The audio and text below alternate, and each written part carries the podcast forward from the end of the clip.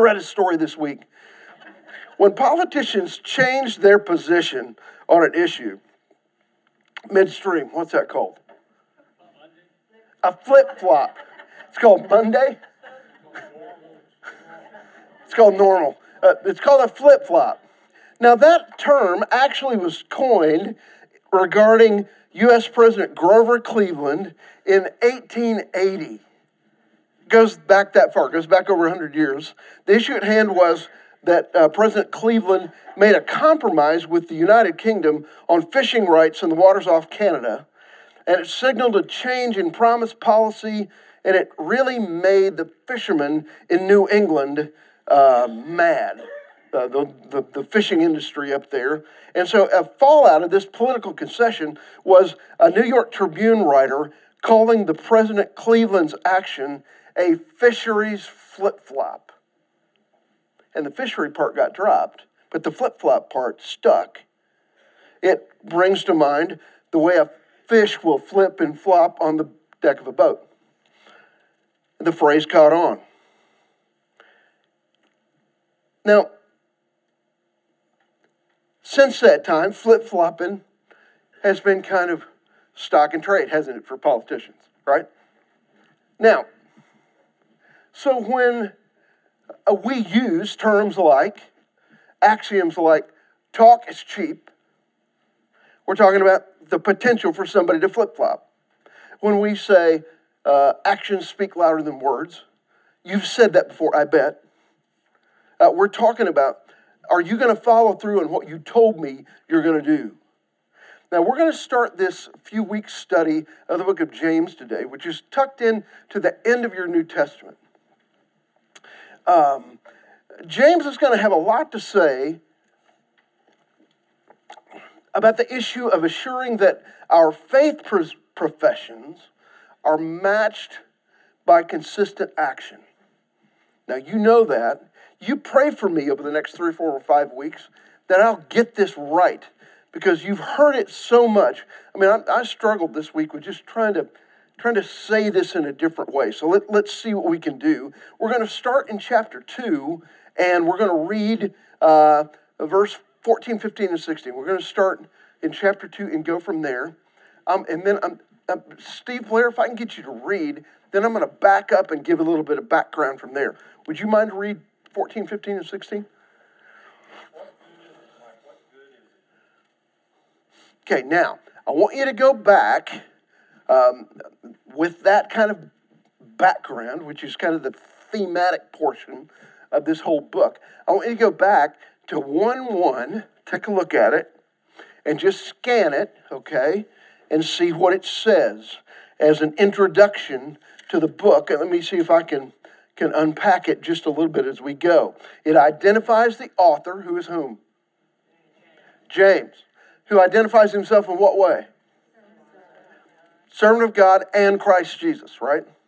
Okay, now, let's talk about that for a minute because there's at least three Jameses in the New Testament that are identified there. We've got to make sure we're talking about the right one. Um, uh, if James is who I believe he is, his introduction of himself in 1 1 is really interesting. Now, two of the original 12 apostles were James's. All right? Remember James and John, brothers. Their dad's name was what? Zebedee. So they were the Zebedee boys. Okay? They were sometimes called the sons of thunder. Remember that? Uh, that, that has picturesque thoughts behind it. Kind of tells you what kind of guys those guys were. Um, but if you'll look with me, if you kind of turn back a little bit to um, uh, Acts 12, I mean, the, their ident- James is identified all over the New Testament as one of the one of the twelve. He was actually one of the inner uh, the inner uh, circle of the twelve. But if you look at Acts 12, Look at the first couple of verses of Acts 12. Now, about the time that Herod the king laid hands on some who belonged to the church in order to mistreat them. And he had James, the brother of John, put to death with the sword. Probably not that James. He was off the scene pretty early. uh, by violent means, the first of the apostles. He was not the first Christian martyr, but he was the first of the apostles to be put to death by the sword at the hands of Herod. Okay? Now, so it's probably not that one. There's another one identified in all the lists of, um, of the apostles. His name is uh, James, the son of Alphaeus, or what else is he called some places? James the Less. How would you like to be? Uh, I'm that's James, and I'm the other James. That's kind of, you know, uh, his James. Remember the guy? This is my brother Daryl and my other brother Daryl. He, he was kind of, how would you like to be the other brother James? That's this guy. Uh, the less doesn't necessarily mean he was shorter than, uh, than James, the, the son of Zebedee, but, but anyway, he's always called that. But since there's not a whole lot said about him in the rest of the text of the New Testament, it's probably not James the son of Alphaeus that's identified here. Now, I find it intriguing that James, the writer of the book of James, doesn't really identify himself other than being a servant or a bondservant, which is a slavery term, a bondservant of God and of the Lord Jesus Christ. Um, most likely, traditionally, we believe that this James is the James that was the half brother of Jesus himself. Now go to uh, go with me to Mark 6 3. Okay, we were in uh, Acts a minute ago. Let's go to Mark 6. Now, there are some traditions that don't acknowledge that Mary had other children okay? Um, besides Jesus. Uh, this verse kind of blows that a little bit away. Is not this the carpenter, talking about Jesus, the son of Mary and brother of James and Joseph and Judas and Simon? Sounds like he had at least four brothers, right? Are not his sisters here with us? So there are other children. Okay, so uh, there's some thought there, and there's there there are explanations of that, but I choose to kind of just take this at face value here. So, um, so Jesus did have brothers, and one of them was James, and we believe that it was probably this James. Look in John 7. This is intriguing to me. John 7, verse 5, another place where it talks about the siblings of Jesus. Now we got to say the half siblings of Jesus. Why? They shared a mother, but not a father. Okay? Joseph was an adoptive father. Who was the father of Jesus? God the Father. Okay? That's the whole story of the incarnation from Christmas.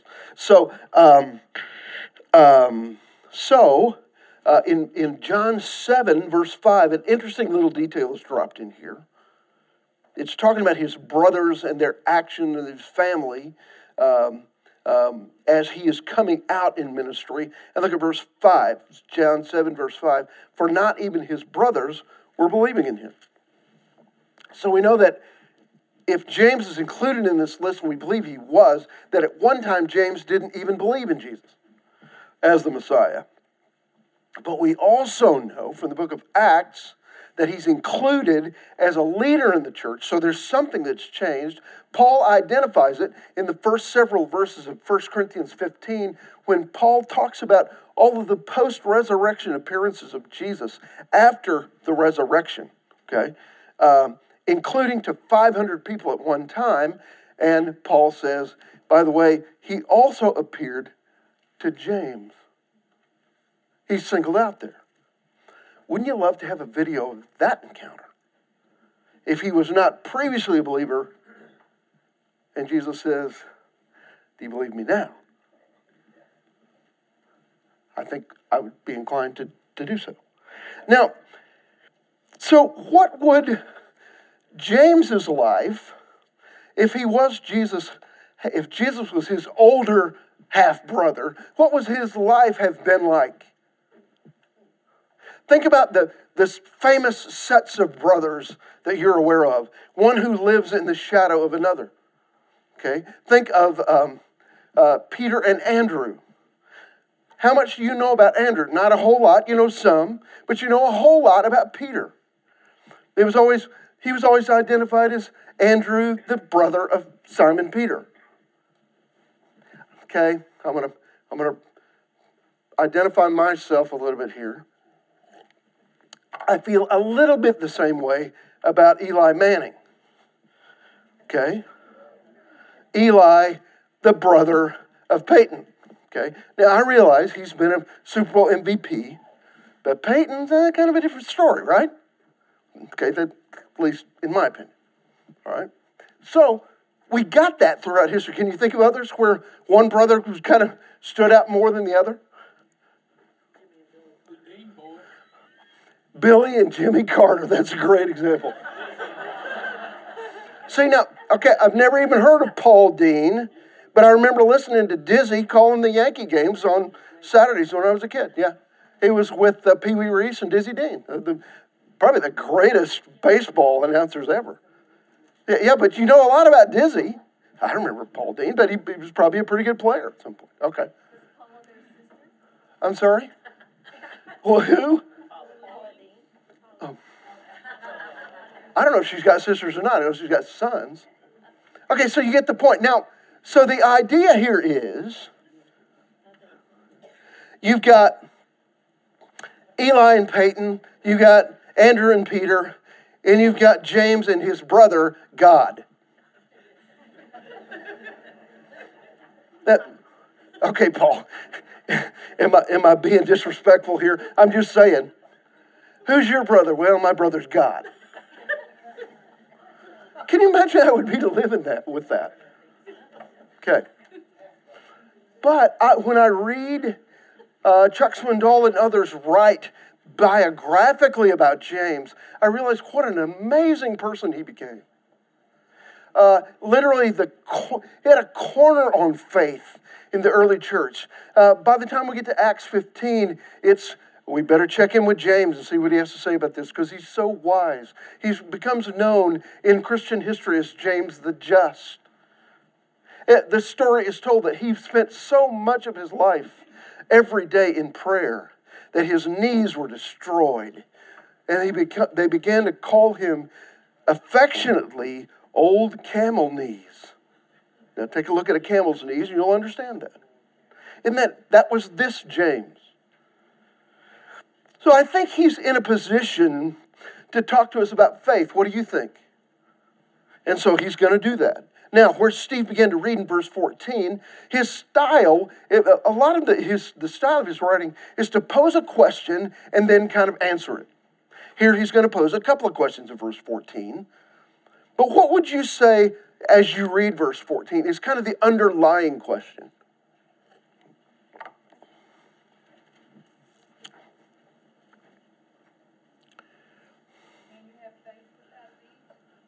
Say it again, Cindy. Can you have faith without deeds? That's a good way to put it. Um, one way we might put it is faith without deeds works faith at all. Can I even call it faith if there's not a works evidence to it. So, we're going to kind of deal with that question. Now, look at verse 15. He's talking here. He, he be- begins to kind of put this in terms of examples, and he gives us a real world, world example in verse 15. What's the example? Somebody who's hungry, and it says unclothed, but what you need to understand, that think about this in terms of a coat. This is a person who's going through a going through a day like today without a coat. Um, and so, um, well, you and I need to frame this for the rest of this discussion, certainly as it is in context of verse 15, is it's talking about brothers and sisters. Okay? What, what that means for our discussion here is um, it's talking about someone, uh, see, it's a, it's a brother or sister. It, in, in, in simple terms, he's not talking about someone outside the church. He's talking about somebody in the family of faith that you and I ought to be taking care of. He's talking about those in the congregation. Okay? So it's some, for our purposes, it's somebody in here who has a need. We find out about it, and we just kind of turn um, a, a, deaf ear to it. Uh, the idea here is it's going to the heart of how we in the church will take care of each other. It has other implications to it, but that's where it starts. It's how, how will we take care of each other? And so in verse 16, um, uh, there's kind of this idea that failure to help a brother or sister means something is wrong with a person's faith. I was downtown this week for a meeting and it was kind of a nice day. And as, as I'm going to my car, a, a fella approached me, and he's got a little dog on the end of a rope. Okay, makeshift leash. And uh, the the guy seems, you know, pretty chirpy, pretty happy, and the dog seems pretty happy. But he approaches me as I'm getting in my car. I've got a suit and tie on, and he says, "Hey man, could you help me I'm trying to get some food for the dog. Okay, now, okay, I, I, I'm just telling you about the blackness of my heart, and this has bothered me ever since then. I did not respond to his need, but I did say to him, okay, uh, look, look at verse 16 here. It's interesting. Uh, the, the wording is, and I had already been studying this passage for a couple of days by then.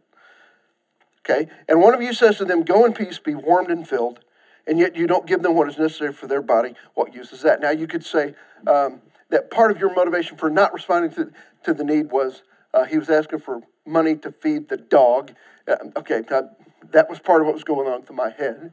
But I literally said, God bless you, man, but no. Isn't it interesting? The wording here in verse 16 is something like, God bless you, now leave me alone.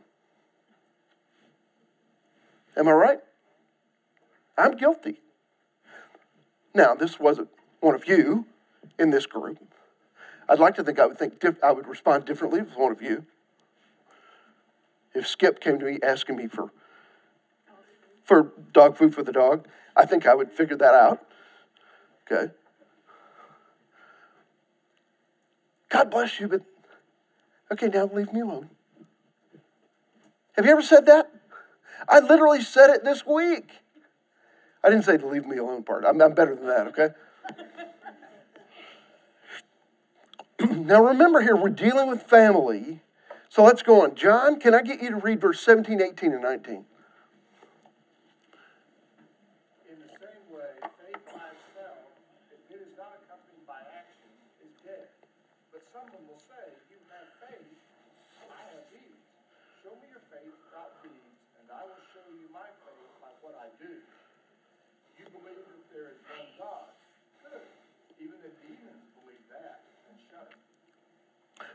boy, this is really getting good here. Uh, Cindy, can I get you to go to Deuteronomy 15:11 in just a minute? Deuteronomy 15:11. Okay. James has got a verdict here. He says, faith that lacks compassion, he says, is dead. And what I want you and I to understand is this condemning statement is actually consistent with the law, which he's kind of going after here. The first five books of the Bible, um, um, concludes with the book of Deuteronomy, and Deuteronomy is kind of a restating of the law. And here's one of those places where the Old Testament sounds amazingly like the New Testament. Uh, Deuteronomy 15 11.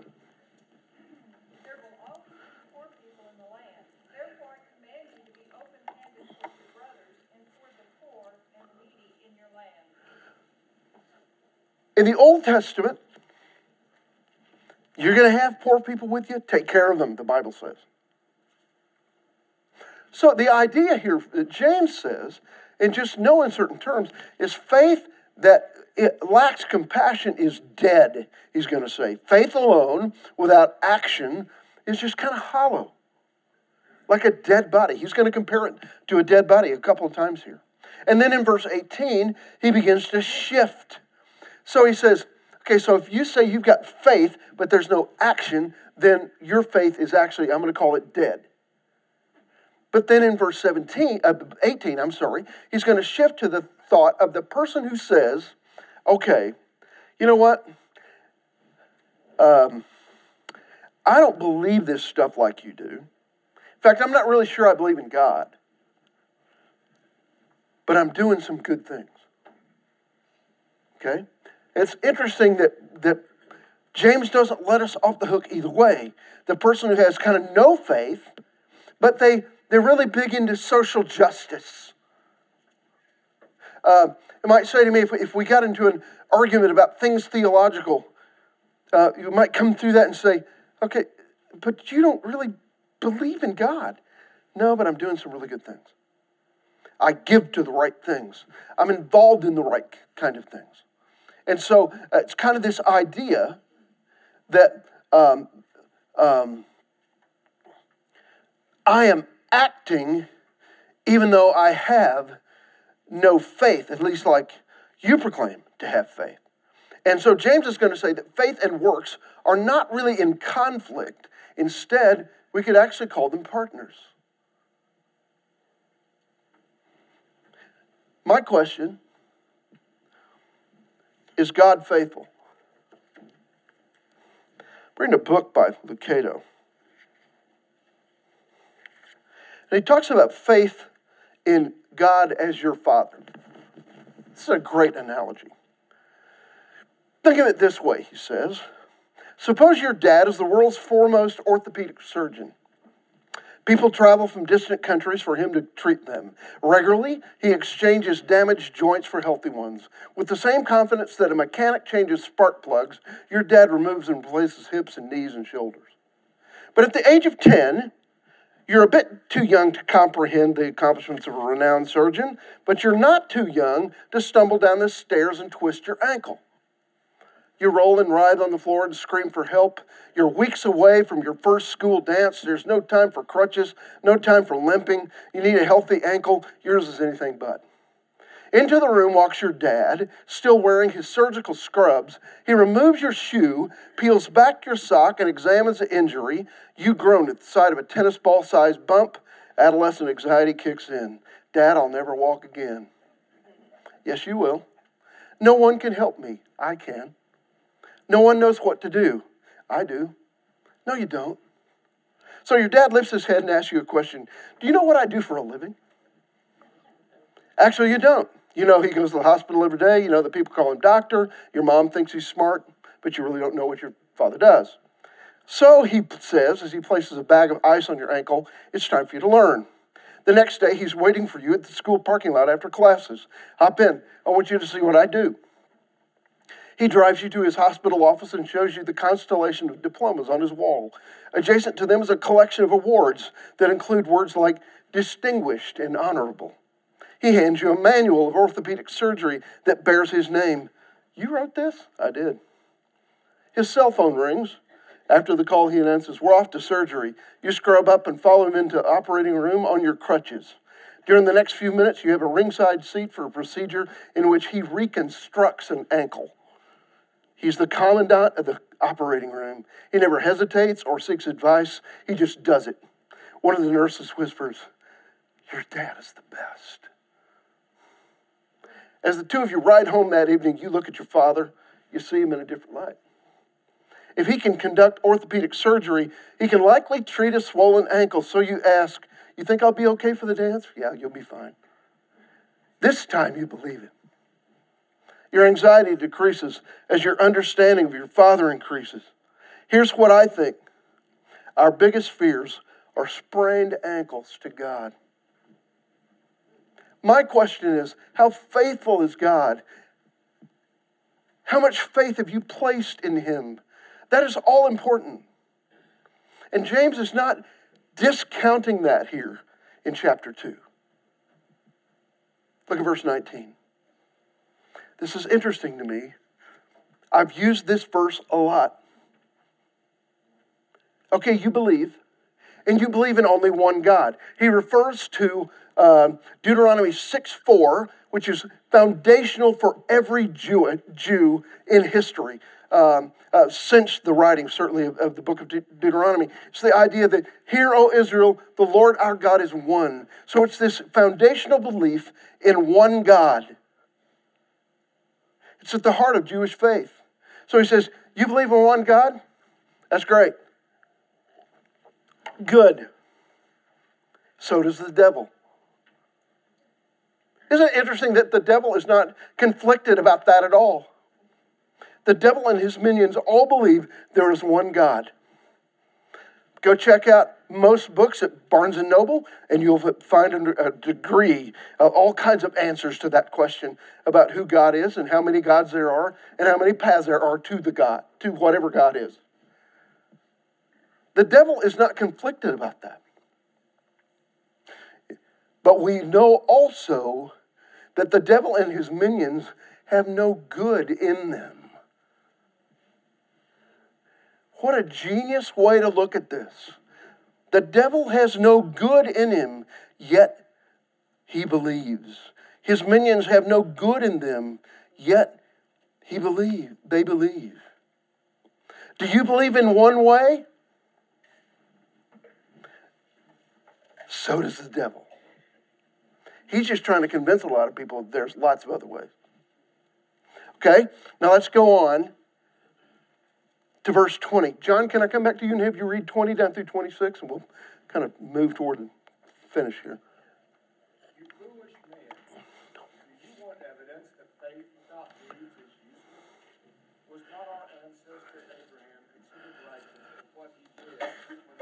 his son Isaac on the altar? You see that his faith and his sent them off in a different direction. As the body without the spirit is dead, so faith without deeds this is masterful. Will you go with me? Somebody find Hebrews 11 19. We're going to go there in just a minute. It's a recounting in the New Testament of what Abraham does. He's going, um, uh, James is going to give some examples. He's going to begin with Abraham. He's going to talk about the interaction of faith and, and uh, works, or faith and action, faith and deeds, and how they work together here. Um, now, I had to ask myself the question this week this is not in Genesis 22 where this story is originally told about Abraham taking his son Isaac and being willing to offer him as a sacrifice because God said to do so. That's what's being referenced here. I've been troubled by that story my entire life. If when we got some more time, I'll tell you about what I think about it. But but here's the issue. Abraham did as God asked him to do based on his faith.